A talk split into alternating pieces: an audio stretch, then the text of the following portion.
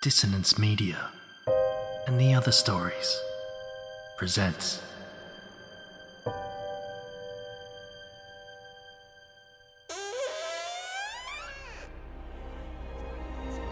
Step into the abyss of After the Gloaming, a gothic fiction podcast that delves into the depths of human emotion, unyielding love, revenge, internal struggles, and restless souls await you in nine haunting episodes where dread, fear, and rare glimpses of eerie happiness linger. Dare to listen on your favourite podcatcher? After the gloaming beckons. Search now, but beware. Innocence will be left behind.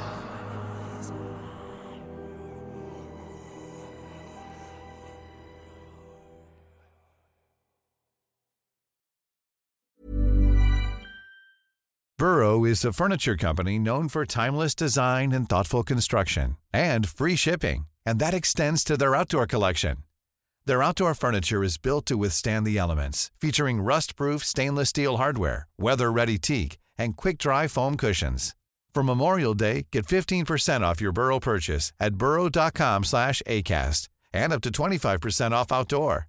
That's up to 25% off outdoor furniture at burrow.com/acast. Hey, I'm Ryan Reynolds. Recently, I asked Mint Mobile's legal team if big wireless companies are allowed to raise prices due to inflation. They said yes. And then when I asked if raising prices technically violates those onerous two year contracts, they said, What the f are you talking about, you insane Hollywood ass?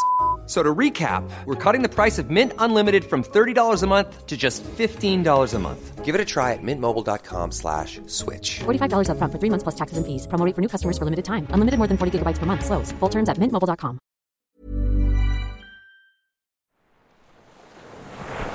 You are listening to Dream.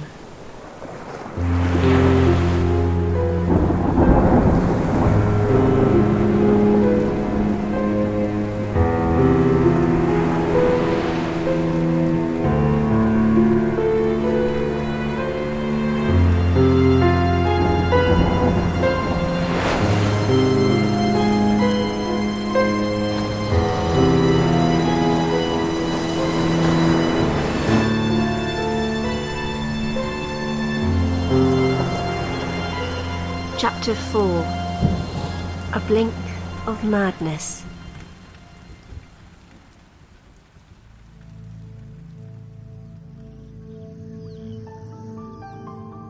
Dark wings bristle and flap as sails in a hurricane. Smoke envelops the world, and cyclones in twisters around my body. Through the haze, I see their silhouettes, shrinking and ever distant as my organs expand and flip, and I am changed. As the smoke thins and they return to full view, I am witness to a world as glimpsed through the wrong side of the looking glass, infinitesimal and cast in miniature.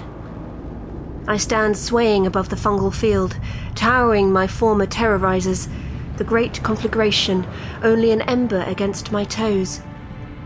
The gaunts evacuate, their plight diminished as they scatter from this giant and hunt for easier prey. My new stature provides me perspective, a way to see the ancient and twisting forest that surrounds me as though I am placed in a cornfield, my head almost brushing the tops of the canopies. Colourful and fancy birds take wing, mammals scatter at my new gigantism, and yet it is only a momentary reprieve a small glimmer of sanity amongst madness before reality finally breaks and I am returned into a state of unknown. It begins with a step. A small feat that I had once mastered when I was no more than a babe, perfected in growing years and taken for granted.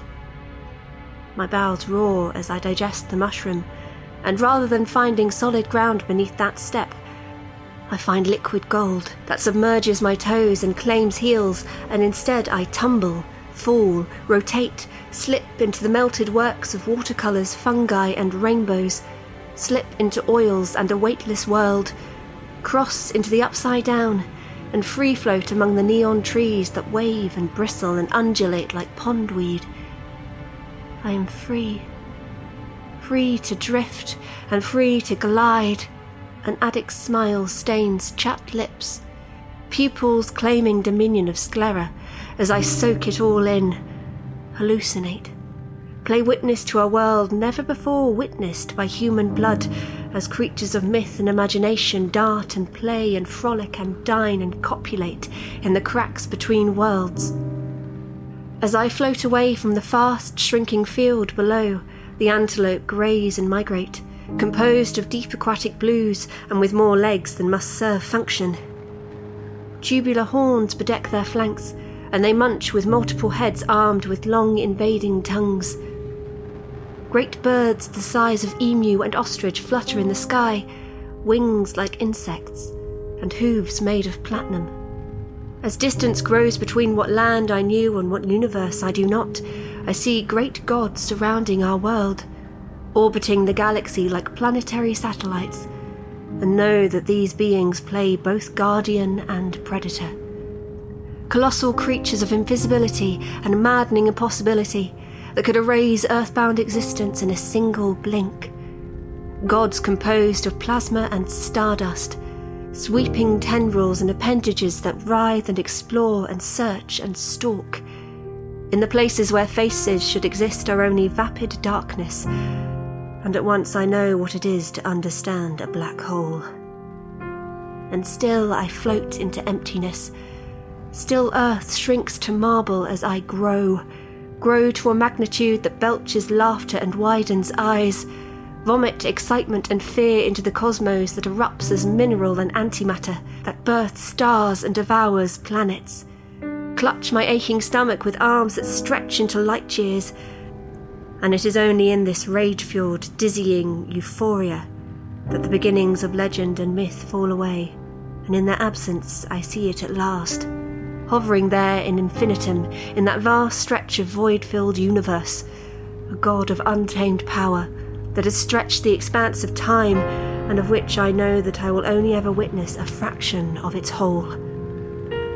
The great I staring at me with unblinking wonder. Inside its gaze is the beginning and the end of time. Hidden in the eternal darkness of his pupils, I watch as light erupts and matter breaks, and planets form and oceans birth, and cities rise and empires fail. And somewhere amongst it all, I see the future as if it were the past, and it will always be the present. Elder gods and great old ones slither along its lens trapped like goldfish in a bowl, and as the great eye blinks, my reality shatters, and in my inner eye I see what may soon come to pass.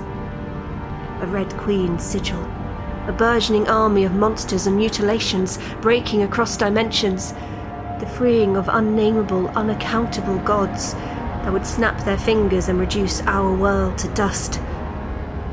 I see Henry devoured by a mouth composed of teeth and tongue and boil, and a planet rubbed between monstrous fingers into rubble. I see my mother and father held captive in chains and tossed into the ether by giant, unyielding hands, and a young girl, blonde dying under the rule of the Red Queen of Hearts. The great eye opens. The world falls away. All sound is lost. All sensation is memory. All that was is I. And in the afterburn of its immense visage, I see a book the size of continents. Pages that turn with sweeping gales and raging hurricanes. Opens to a page of Wonderland. Pauses. Melts away. And I am alone and I am shivering. No, not alone. I am with me. A reflection come manifest. Standing in the black void, she approaches. The other Alice. She is me, but she is not me. I am her, but I am not her. She smiles I smile. She blinks. I blink. She opens her mouth to speak. Screams. dissolves, is lost. Gravity rushes back with the blind anger of inherited vengeance, and I shatter, collapse, fall into darkness, laugh, cry, sleep, sleep, sleep. Awaken to a silent world, a cold world, a ghoulish world of the dead. Cautiously I rise, pushing against starved earth with hands now unblemished by cut or scrape or bruise. I examine my body for ailments, yet the only evidence I find of what came before are the tears and rips in fabric and the scorch marks that hem my dress. It is small relief, however my mind struggling to process the hallucinations and psychedelic marvels witnessed from the incredible fungi's power. I glance skyward, searching for the great and cosmic eye witnessed in my dream state, and find only stars winking back at me. For the first time, I wonder if we are truly alone, and if each blazing sun is or was ever once a titan floating in the ether. A shake of the head confirms that I do not desire answers. It is too much for such a fertile mind to comprehend. Once calmed, as much as one can calm, following the turning of an immeasurable illusory wheel, I direct my attention to this new chapter of my adventure. Long for sun soaked beaches and radiant forest, a skin prickles with chill, and I take my first steps among the cracked graves and broken tombstones that speckle a graveyard stretching so far in each direction that I am left to wonder how I arrived here without my own knowledge, and which path I am yet to take. For there is no clear path in either direction to see, only unkempt patches of browned grasses and long dead spectators. A low lying fog covers the sight like a blanket, and I am left with no option but to wander aimlessly ahead. I walk with reverence among the buried corpses absorbing the respite of event from this nonsense world. Though my skin shivers and my hair stand to attention, I am grateful for this reprieve. I inhale long reams of cool mist, studying each grave that I pass as some internal compass gives me heading. I see names that I do not recognize, and some that I do. And I force myself to believe that what is written is not the truth of this world that all that I have seen is not truth made reality, that all that I have tasted and smelled and touched and heard is not all made truth. Who can you trust when you cannot trust yourself? Wake up, Alice, I mutter to myself as my lip warbles, yet my intent to complete this absurdist mission is inflamed. Wake up from this garish hellscape. Please. Yet, whatever command I have over my quivering limbs and melting mind is dumb and blind, and I continue onward, fighting to not flinch at each imagining of clatter and sound in the darkness, at each imagined shape that dances in the far reaches of the mist, at each pebble that stabs my soles and makes me think of eyes and mouths and tongues and hands that claw at my ankle with intent to drag me on down into the gullet of trees. We're all mad here. I shake my head from the voice that is not mine, it is my own inside my head. No, mad people live in an asylum. And where do you think you are, right now? I read the stones aloud, alarmed at the futility of my own voice. Thomas Edlin, beloved father of Cynthia, Howard, Edward, and Rose, husband of Patricia Edlin, aged 45. Poor, poor man. Winifred Uxbridge. Gone but never forgotten. Aged 94 years.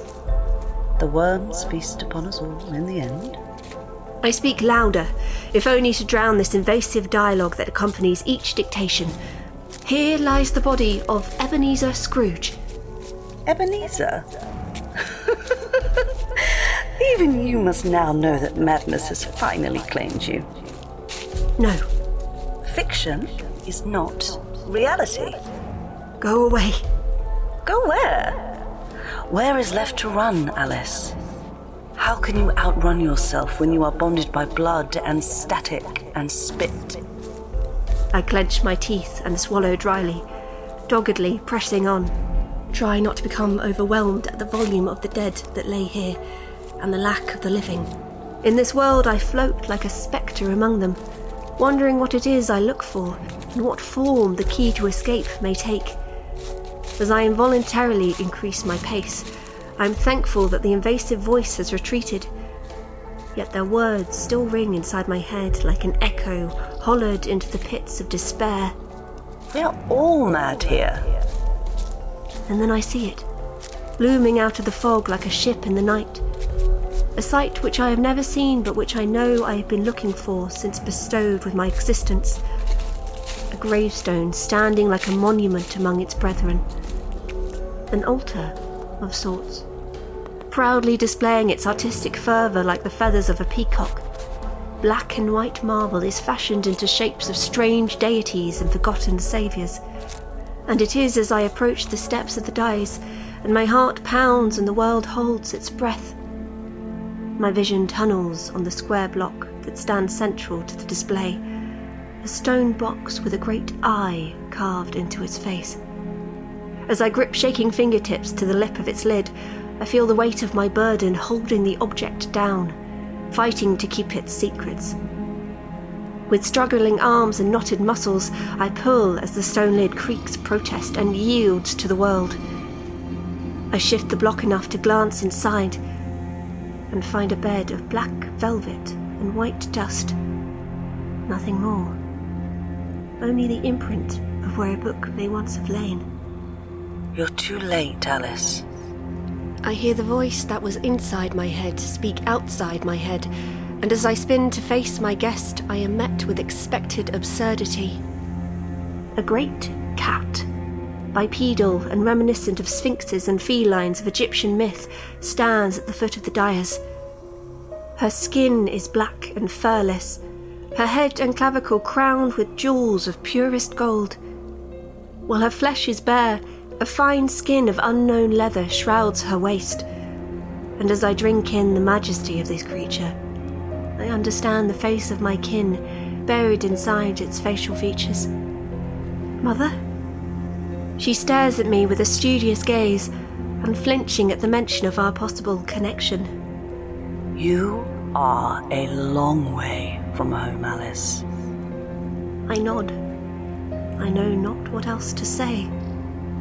They have come, beaten you to your goal, taken that which you seek, and which shall put an end to all of madness. Her voice is silk, soothing to hear outside of my own mind. So it's over? I ask. The Queen has won. She cast me a pitying gaze, and I've never felt so young, so unwise to the world. No, no? A long inhalation, an impatience to my naivety, as she blinks and evaporates into a cloud of black smoke. When she speaks again, the voice is behind me, and I turn to find her sat coyly upon the stone ornament. Those who have come are not those whom you should fear. Your enemies will soon arrive, of that there is no doubt. But for now, your secret is as safe as one can be when you hand an idiot the fragile glass of your existence. I do not understand. Who are they of whom you speak? What is your name? She grins, wide and terrifying as teeth bare and tail whips. Are you mad, Alice? Excuse me? Are you mad? No.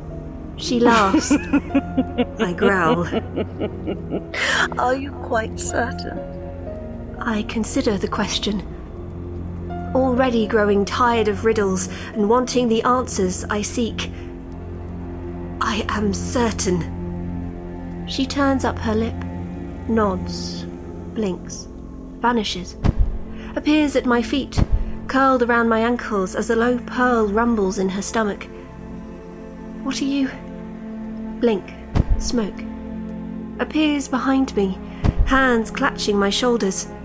I gasp and pivot, meeting her nose only inches from mine. It will not do you well to cling to sanity in Wonderland, Alice. Only in the lunacy of this land can you find true escape. I reply through gritted teeth, forcing myself to forget my fish father, crying an ocean of my own tears the pursuit of the wasps, the burning of the nymph, and the vision of a blinking cosmos. I am not mad. That is as may be. My cat mother replies, Though those you face next will test your resolve. Of that I'm certain. She takes a step back and raises a thin arm to the distance. Those who have claimed your prize reside in an eternal loop of endless infinitum the rabbit has delivered unto them. My ears prick up. Rabbit. My cat mother continues, undeterred. Soon you will wish you may return to this graveyard, where evidence lies around you that time is not immemorial, and consequence must follow all action. There is no meaning in the land where eternity survives. You mentioned a rabbit. What rabbit? Have you seen my brother? I urge. Frown. Take in the feline musk of her odour. She grins, cocks her head, chuckles, and she is gone, evaporated to smoke. I am once more alone. Thoughts and wonderment of her words cycling through my mind as I wonder that my rabbit brother has been here that I am truly on track to progress. How long ago had he come? How much further is he ahead? What is his purpose in this narrative unfolding beneath my dirt caked feet? In the absence of my cat mother, I stare longingly at the crypt of marble and find the lid has been replaced. It is now perfectly united with the stone, though I have no memory of returning it The graveyard silence pounds against my aching head, and as my stomach protests and I swallow desert, I turn in the direction she once pointed. A light beckons in the distance, a breaking beacon among this place of decomposition. Empty handed, but with the witness of Henry's recent visitation renewing my resolve, I walk on and into the light.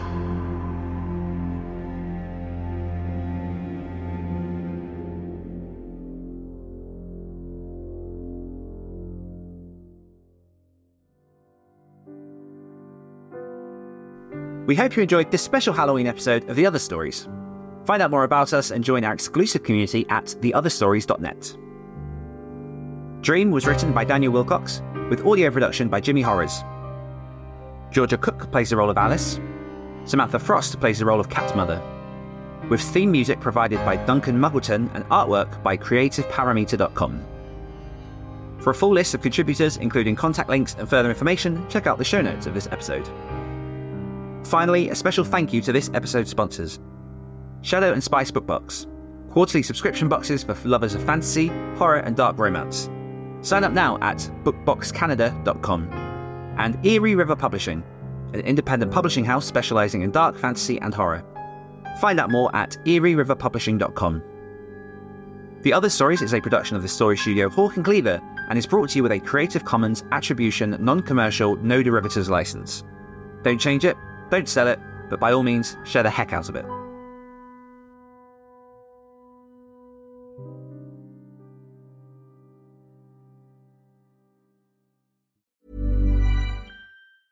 Planning for your next trip? Elevate your travel style with Quince. Quince has all the jet setting essentials you'll want for your next getaway, like European linen, premium luggage options, buttery soft Italian leather bags, and so much more. And is all priced at 50 to 80% less than similar brands. Plus, Quince only works with factories that use safe and ethical manufacturing practices. Pack your bags with high-quality essentials you'll be wearing for vacations to come with Quince. Go to quince.com/pack for free shipping and 365-day returns.